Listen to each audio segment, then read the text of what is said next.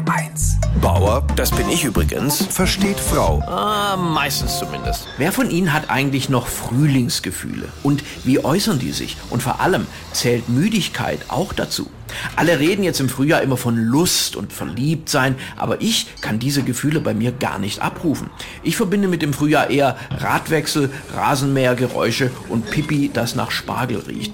Jetzt bin ich natürlich auch schon lange verheiratet und klar hat man da nicht mehr so äh, Frühlingsgefühle. Viele wollen das ja nicht zugeben. Die älteren Ehepaare bei mir in der Nachbarschaft zum Beispiel, die drehen immer ganz laut Damentennis auf, damit man denkt, bei ihnen läuft noch was. Aber was soll das? Jeder weiß doch, dass die Lust aufeinander im Lauf der Ehezeit zurückgeht. Deswegen finde ich es ja auch bedenklich, wenn die Kirche immer noch gegen den Sex vor der Ehe ist, wo ich mich immer frage, wann dann?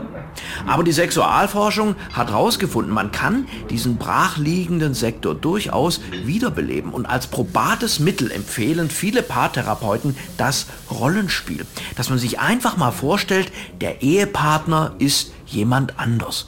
Oder noch besser, man tut so, als ob man ihn gerade kennenlernen würde. Und da sagte ich zu meiner Frau, weißt du was, wir gehen jetzt in den Drogeriemarkt und spielen dort Liebe auf den ersten Blick.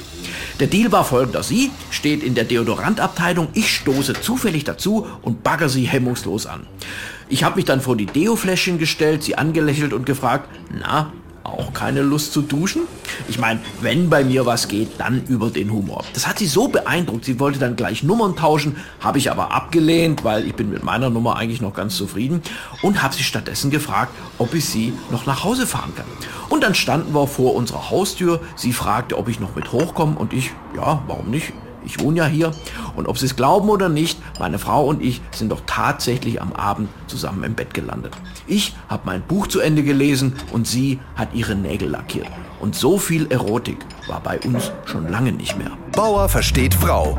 Auch als Podcast auf hr1.de. HR1, genau meins.